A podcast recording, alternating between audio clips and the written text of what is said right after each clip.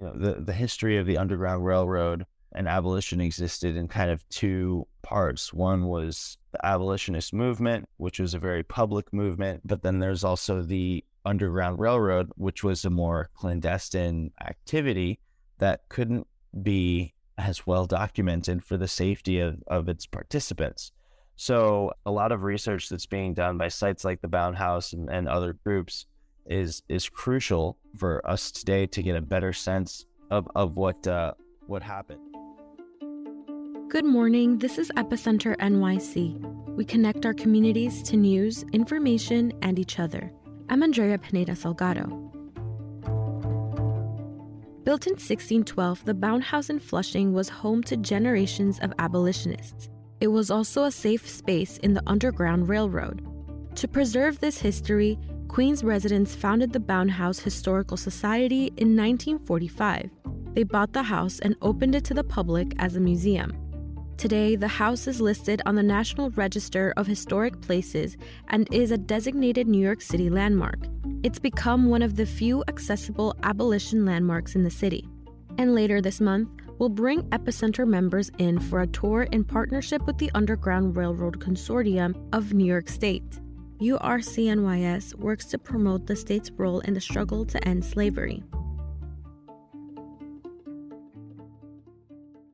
Today, I talked to URCNYS program manager Sage Hazarika about the history and significance of the Bowne House.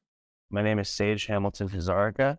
I am a marketing consultant for the Underground Railroad Consortium, but I started out as a volunteer for them. They're a, a nonprofit organization. Um, it's kind of like a, partnership association amongst about 30 different groups across New York State. They're pretty varied. They can either exist as heritage sites, research organizations, or programs that focus on the preservation of uh, Underground Railroad and abolition history. They all also happen to be part of a federal program called the Network to Freedom, which is kind of a classification system that the National Park Service organized to aid uh, abolition, Underground Railroad history, and recognize it in this country.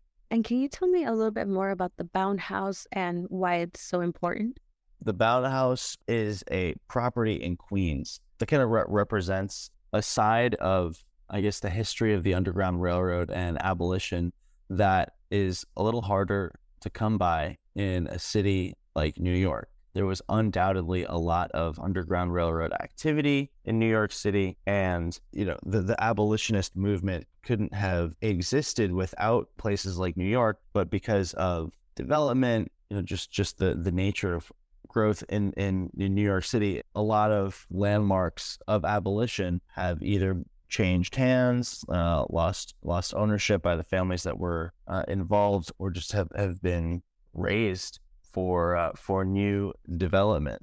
So um, the Bowne House was a place that was owned by the same family more or less for about five generations, maybe a, a couple hundred years, and it tells a lot of stories from I guess the colonial development of New York City through through different movements like the abolition uh, movement and the Underground Railroad, but um, it's it's a really unique intersection of a story that in, includes the, the commerce of New York City, the changing cultures and ideals of a place like Queens, and it just uh, encompasses a lot of different stories. Uh, New York was a very interesting case because New York State was one of the earlier states to abolish slavery. That was in 1827. So, um, a number of years before the Emancipation Proclamation. So New York State and New York City became a kind of haven for like um, free blacks, and also because of the international population that came to New York, it was just a um, a center for lots of ideas and cultures. But because of the characteristic of, of New York as an economic hub, there was still a lot of ties that New York's economy had to the slave trade and uh, and other parts of the country and globe that exploited slave labor. So um, New York, you know, had a lot of um, anti-slavery and pro-slavery forces operating within within its borders.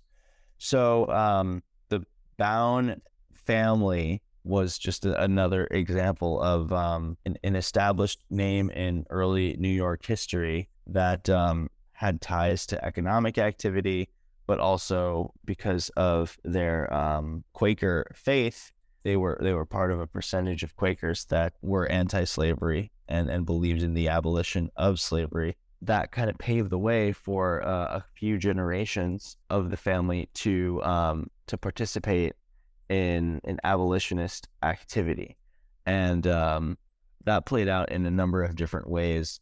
From a group called the the New York Manumission Society that advocated for um, you know facilities for free Black people in New York to actual you know boots on the ground abolitionist and Underground Railroad assistance, and uh, it all happened within the town of Flushing.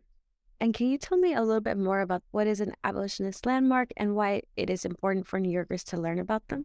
Landmarks and locations that promote and preserve Underground Railroad history. They showcase the history of that time period and the movement in time a bunch of different ways, but they usually fall into two categories either being heritage sites or programs. So, programs can hold artifacts or conduct research, uh, but they might not necessarily be a place or a property or an address where, say, freedom seekers physically sought refuge. Now, a heritage site that is a um, a, little more rare, but they they exist, and the Bowne House, at least in the sense of of the property that the house was on, is confirmed to have assisted in um, you know the, the, safe passage of, of freedom seekers through through New York, perhaps to um, other free states, to to other countries. But uh, for years, the Bowne House kind of existed as a site because of the um, the known history of of the family, but it actually um, was not a part of the um, National Park Service Network to Freedom until pretty recently because um, research is ongoing. You know, the, the history of the Underground Railroad and abolition existed in kind of two parts. One was the abolitionist movement, which was a very public movement, consisted of, you know, educators, uh, authors, orators, uh, people like Frederick Douglass, who were all part of public, very public campaigns to um, change public opinion about the evils of uh, slavery and the slave trade. But then there's also the Underground Railroad, which was a more clandestine activity that couldn't be as well documented for the safety of, of its participants.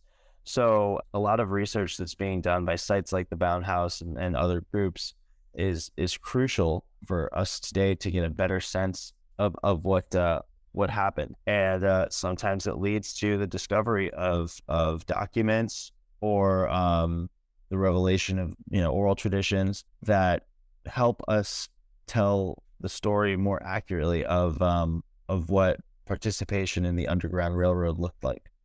And would you mind telling me what Epicenter members can expect in the event? This is just a really good way to um, get an introduction to Underground Railroad history and what it might have looked like in New York City. So, of of the members of the Underground Railroad Consortium of New York State, the House is the only one that's currently in New York City. That's not to say that there aren't other abolition historic landmarks in New York City, but House is one that, uh, that our group has been working with, and they're open to the public and and have great resources and a fantastic staff and support organization in the um, House Historical Society and they are really excited to um, to share the story of the Bowden and Parsons family and the fact that Epicenter is based in Queens, the same city as uh, as this landmark, makes a lot of connections between, I guess, human rights movements that have existed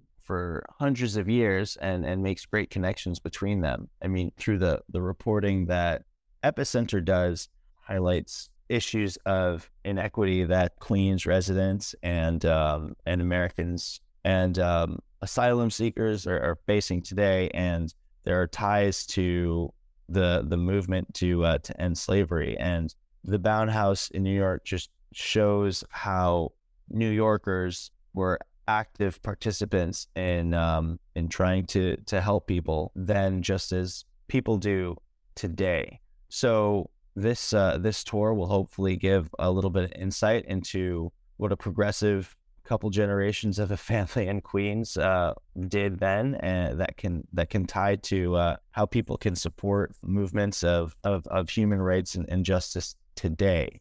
So this is uh, kind of an introductory tour and talk that hopefully inspires people to um, explore more Underground Railroad history uh, across the state.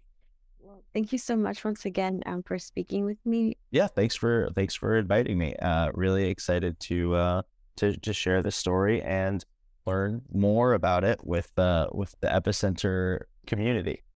Sage will be leading Epicenter NYC members on a tour of the Bowne House on Sunday, February 26th. Afterwards, we'll head to the famous Temple Canteen for a South Indian lunch. Space is limited to the first 30 members that register, so make sure to sign up soon. And if you're not already an Epicenter member but want to participate, become a member today by clicking the link in our show notes. We're also offering some tickets to neighbors and friends to ensure our event is inclusive.